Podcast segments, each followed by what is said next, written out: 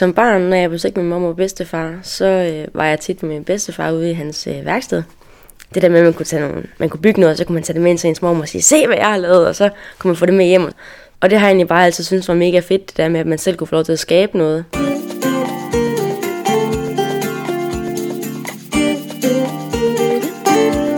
Du lytter til podcasten Verdens Bedste Mål.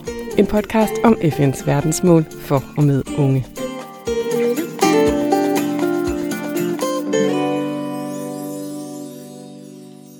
Min far udlærte tømmer, og da jeg var yngre, der gik jeg meget sammen med ham ud i værkstedet, og havde nogle små projekter ude i haven, hvor jeg for eksempel har bygget min egen lille værktøjskasse. Jamen, altså, jeg vil gerne være frisør, fordi jeg altid kunne lide, siden jeg var lille, at lave noget med håret, eller flette det, eller gøre et eller andet med håret, bare lave noget, altså det design noget, være lidt kreativ. Her mødte du først Karoline og Lærke, der er i gang med uddannelsen som tømrer. Og du hørte også fra David, som går på frisøruddannelsen. Fælles for dem alle er, at de er de eneste af eget køn i klassen, og på den måde er de en modpol til det, som Henriette Laversen, direktør i Kvinfo, kalder det kønsopdelte arbejdsmarked. Altså man kan, man kan sige, at det kønsopdelte arbejdsmarked er et problem på flere niveauer. Både for den enkelte i forhold til, om man egentlig har et helt frit valg i forhold til, hvad man gerne vil vælge af fag, og for virksomheder, organisationer, der kan vi se, at i øjeblikket, hvor der faktisk er arbejdskraftsmangel, der er dem, der virkelig har problemer, det er dem, der kun kan rekruttere fra den ene halvdel af befolkningen, altså hvor det er så kønsopdelt, så de stort set ikke kan trække, tiltrække det andet køn. Lød det her fra Henriette Laversen, direktør i Kvinfo, og hende kommer du til at høre flere pointer fra senere. Men først så vil jeg lige sige, at mit navn det er Lene Grundborg Poulsen, og du lytter til podcasten Verdens Bedste Mål. En podcast om FN's verdensmål for og med unge. I dag ser jeg nærmere på verdensmål 5, som handler om ligestilling. Vi skal en tur på Tradium Erhvervsskole, hvor vi skal møde først Karoline og Lærke, der uddanner sig til tømrer. Her er det først Karolines tanker om faget. Øhm, da jeg startede på grundforløbet, der var vi, øh, der var vi to der tre piger i klassen. Øhm, og øh, efter 14 dage, der var vi kun to tilbage. Vi skulle egentlig have været startet fire piger i klassen, øhm, men endte så kun med at være os to. Øhm, og jeg vil egentlig ikke sige, at jeg havde forventet så meget andet, øhm, fordi jeg har min bedste veninde, hun er også øh, hun er udlært tømmer. Så jeg ligesom sådan kunne se det på hende, at de var 43 i klassen, og hun var den eneste pige. Øhm, men hun var også god til at sige til mig, at altså, man også skulle finde en styrke i det. Altså, at man ligesom har den, man har sådan et sæt ekstra store brødre eller sådan noget, ikke? Fordi de, de vil jo gerne passe på en, de vil gerne hjælpe en og lave sjov med en og være der for en og sådan noget. Øhm, men jeg kan også godt mærke, at nogle gange så er det lidt svært det der med, at man, man mangler ligesom øh, pigesnakken, når der går lidt for meget mandehør i den. Forklarede Karoline her, og Lærke supplerer. Altså, det der med, at der ikke har været så mange piger i klassen, det har et eller andet sted har det været lidt en fordel for mig, fordi jeg godt kan lide den der mandehørm, og godt kan lide at være i nærheden af drenge, uden at der er så meget pigefnider og sådan noget, men jeg synes også, det kunne være fedt med nogle flere piger, som har nogle flere sådan lidt at læne sig op af, men det synes bare heller ikke, der sådan, skal være for mange, for det synes jeg godt lidt kan ødelægge den, det miljø, som jeg gerne vil være i. Men jeg synes også stadig, at der er for få piger til, at det sådan kan harmonere ordentligt. Jamen, øh, nu er vi jo kommet ind i øh, tømmerværkstedet, og øh, det er egentlig et, øh, et helt stort rum, vi har øh, med nogle forskellige arbejdsstationer, hvor at øh, grundforløbet er i gang med at, at bygge nogle forskellige øh, små modeller af nogle øh, huskonstruktioner. Øh, det er jo helt specielt at træde ind i sådan et træværksted, et tømmerværksted, fordi der er sådan en helt speciel duft af, af træ, og, øh, og det er noget, som vi tømmer, vi, vi rigtig godt kan lide. Det, det specielt duften af træet. Her var det Karoline og Lærke, der viste rundt i værkstedet, og Karoline understreger, at der er brug for flere piger i faget. Altså, jeg synes jo, at, øh, at min uddannelse som tømmer øh, har brug for flere øh, kvinder i faget. Man har jo hørt og set mange studier sådan, øh, på kontormiljøer og andre miljøer øh, i erhvervslivet, hvor det fungerer rigtig godt, det der med, at det er, er blandet mænd og, mænd og kvinder. Øh, og sådan er det jo også i, i håndværksbranchen. Altså det, det, er jo ikke, det er jo et arbejdsmiljø ligesom alle mulige andre. Øhm, og jeg tror, at vi har brug for flere kvinder i faget, fordi at vi har brug for at, altså vi lever i en verden, hvor man måske ikke kan tillade sig at sige lige så meget, som man gjorde for 20 år siden eller for 25 år siden. Og jeg tror, at den eneste måde, vi kan ændre det på, det er ligesom ved at have en blandet, et blandet arbejdsmiljø mellem mænd og kvinder. Eller hvad man ellers er. Øhm, for ligesom at få den her mere, øh, den bedre tone i et arbejdsmiljø. Øh, at man ikke altid har nøgenplakater til at hænge på væggene, eller man ikke lige går og fortæller om, hvad man gjorde ved konen i går, eller sådan nogle ting. Ikke? Altså, øh, og så bare fordi vi mangler hænder. Altså vi kan ikke... Øh, i branchen der mangler vi bare så meget arbejdskraft, at vi er nødt til at have nogle kvinder ind for at kunne opretholde den, den stigning, vi har lige nu. Øh, og kvinder kan lige så godt som mænd, så jeg kan ikke se, hvorfor at vi ikke skulle have flere kvinder ind. Lød det her fra Karoline. Og Lærke peger på, at det kan være hårdt at blive mødt af fordomme om, hvordan man er, når man gerne vil være tømmer. Altså som pige i et mandligt fag, der kan man godt opleve, at man sådan bliver lidt dømt, som om, at man, så er man lesbisk, eller så er man måske lidt for maskulin. Og det er ikke sådan så meget på selve uddannelsen, det er mere folk udefra, der ser, at man sådan er en del af den her uddannelse. At man sådan lidt bliver dømt på forhånd, at så er man til piger, og så kan man ikke være kvindelig. Altså man kan ikke være feminin, du kan ikke øh, dress up og komme ud og være pæn til en øh, galafest eller til en øh, familiefødselsdag. Der kan man heller ikke have ordnet neglene og sætte en fin kjole på eller sådan noget. Det, der er man bare for maskulin et eller andet sted. Lød pointerne fra Lærke. Vi skal også forbi frisøruddannelsen, hvor David klipper og sætter hår som den eneste dreng i klassen.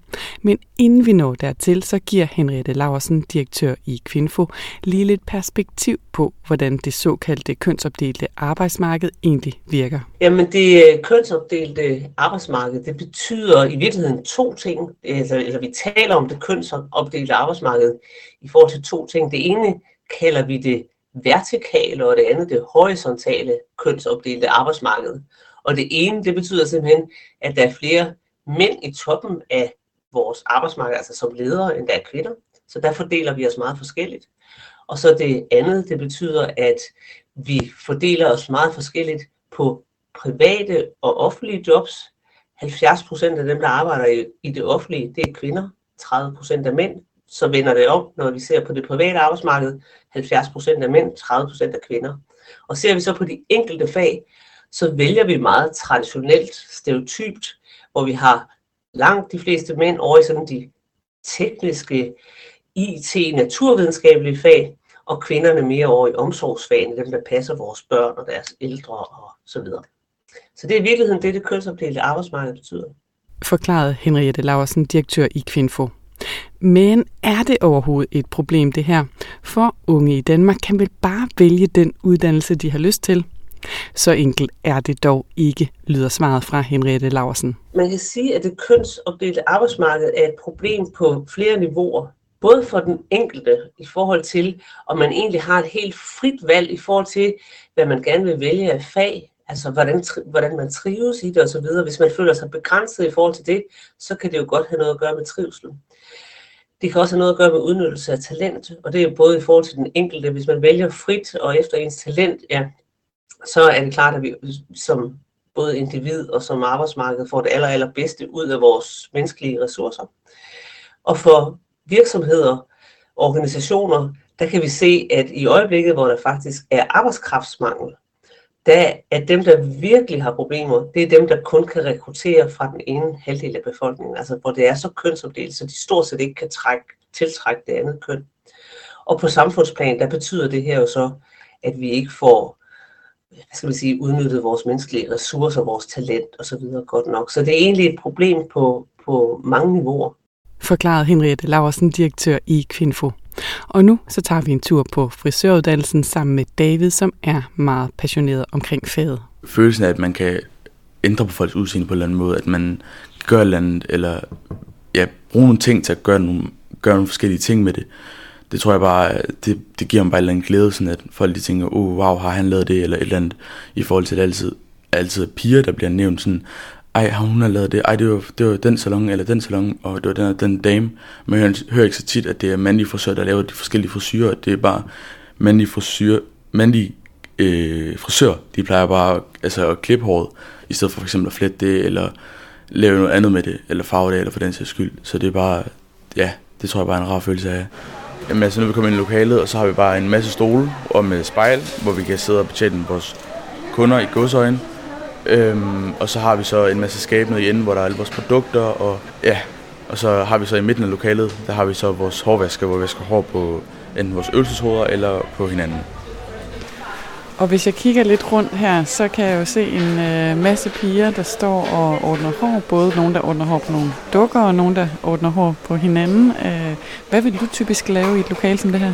Jamen altså, øh, der vil jeg højst sandsynligt lave den på en person, fordi at de godt kan lide, at jeg laver det arbejde, jeg gør, og så vil jeg godt bare have det skrevet på dem. Det var en lille lydbid fra Davids hverdag i undervisningslokalet. Og selvom han hviler meget i sig selv og sin egen faglighed, så synes han alligevel, det er lidt mærkeligt, at han er den eneste dreng i klassen. Det er lidt mærkeligt, at der er, vi har jo 26 elever, og så er 25 piger og mig. Det er lidt mærkeligt, øh, fordi man kommer fra, nu kommer jeg fra folkeskolen af, hvor der har været drenge og piger, øh, hvor man altid kunne støtte sig op af en, op af, op af en kammerat, eller lige gøre et eller andet, som man måske ikke ved, hvis det, altså man gør, når der er så mange piger. Øh, også det, at piger, de har måske en lidt anden værmåde at være på i forhold til drenge.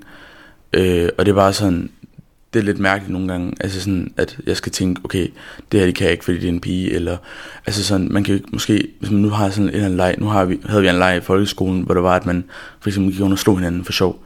Det kan man for eksempel ikke gøre i den her pigeklasse, fordi de ville synes, det gør lidt ondt. Øh, og det var, det er sådan lidt mærkeligt, det er lidt mærkeligt, ja. Også at folk, de, når jeg går på gangen eller et eller andet, og folk de sådan tænker, ej, det er ham dreng, der er homoseksuel, fordi han, går, han er jo været uddannet som frisør. Hvor jeg bare tænker sådan, hvorfor, hvad er problemet med, at det gerne vil være bedre end måske en barbershop, i stedet for at stå i en barbershop, bare lave en frisk fade. Øh, der er jo heller ingen drenge eller piger for den sags skyld, der vil gå ind i en barbershop, og så sige til manden, øh, for det meste indvandrere, der står derinde, og sige til manden, der står derinde, ej, du er en fucking homoseksuel, eller et eller andet, det vil man jo ikke. Og de fleste drenge vil også gerne klippes ind i en barbershop. Så jeg forstår ikke, hvorfor jeg ikke så, som ganske almindelig ung fyr, gerne vil uddanne som frisør, blive lidt bedre og få noget mere læring omkring det, og kunne gøre andre ting også, kunne øh, altså udforske mig selv, hvad jeg kan og hvad jeg ikke kan. Det forstår jeg ikke, hvorfor det skal være sådan et stort problem. Forklarede David, som også føler, at han møder mange fordomme i hverdagen. Jamen, altså, jeg oplever meget, for eksempel det med homoseksuel, at jeg bliver kaldt homoseksuel, fordi at jeg går i en klasse kun med piger, og at folk de mener, at det er piger, der skal klippe hår og lave hår, og drenge de skal lave alt muligt andet som murer eller som alt muligt andet. Også folk der siger, ej, du er en mand, du skal tjene mange penge, du skal blive murer for at tjene mange penge, du tjener ikke skid som frisør. Og jeg bare tænker, nej, men det er, hvad hvis jeg ikke har lyst til at være murer eller mekaniker for sin skyld? Sagde David her afsluttende. Både han, Lærke og Karoline er glade for deres uddannelsesvalg, men de håber alligevel, at fremtidens unge vil møde færre fordomme og udfordringer, når de skal vælge, hvad de vil lave. Hvad der skal til for at ændre det kønsopdelte arbejdsmarked, det har Henriette Laversen, direktør i Kvinfo, et par bud på her. Altså hvis man skulle prøve at arbejde med det kønsopdelte arbejdsmarked, så må man nok først og fremmest sige, at man skal starte tidligt. Vi ved fra en undersøgelse fra OECD for eksempel, at børn allerede nede i femårsalderen øh, ved, hvad det vil være, og det er ret kønsstereotyp. Altså drenge vil være soldater og øh, lastbilchauffører, og piger vil være prinsesser og øh, frisører og sådan noget. Øh, så vi ved altså meget, vi får meget, meget tidligt påvirket vores børn i en helt bestemt retning. Så derfor så tror jeg, det er vigtigt, at vi får nogle, noget god undervisning ind på både pædagog, der er faktisk allerede på pædagogfagene, undervisning i køn og mangfoldighed. Vi skal have det samme fag ind på læreruddannelsen. Vi skal have en forpligtelse ind i vores folkeskolelovgivning om at faktisk arbejde øh, med ligestillinger for at modvirke kønsstereotyper. Hvis vi sammenligner med vores øh, nordiske lande, så er de meget aktive på det punkt.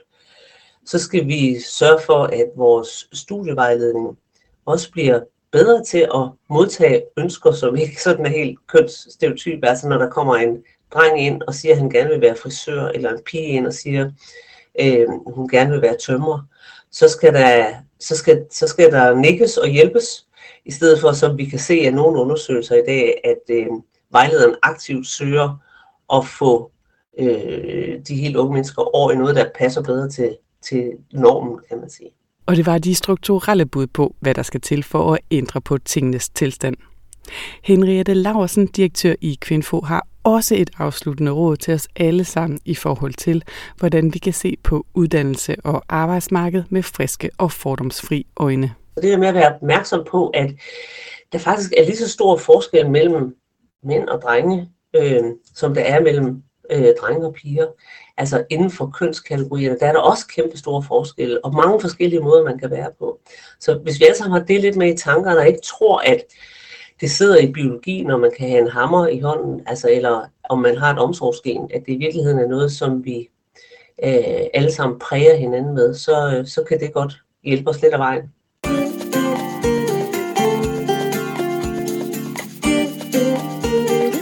Du har lyttet til et afsnit af podcasten Verdens Bedste Mål, hvor vi denne gang dykkede ned i verdensmål 5, der handlede om ligestilling. Tak fordi du lyttede med.